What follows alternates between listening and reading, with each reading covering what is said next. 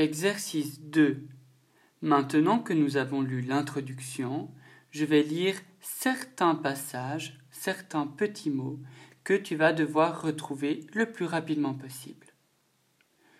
Trouve sa belle fourrure. Tu peux mettre sur pause hein, pour prendre le temps de le trouver. Trouve sans poil.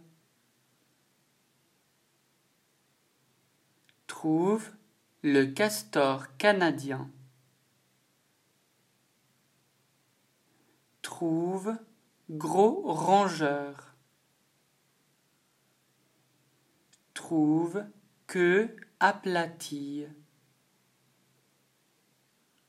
Trouve sur une berge. Et enfin, trouve rangeons une écorce. Bravo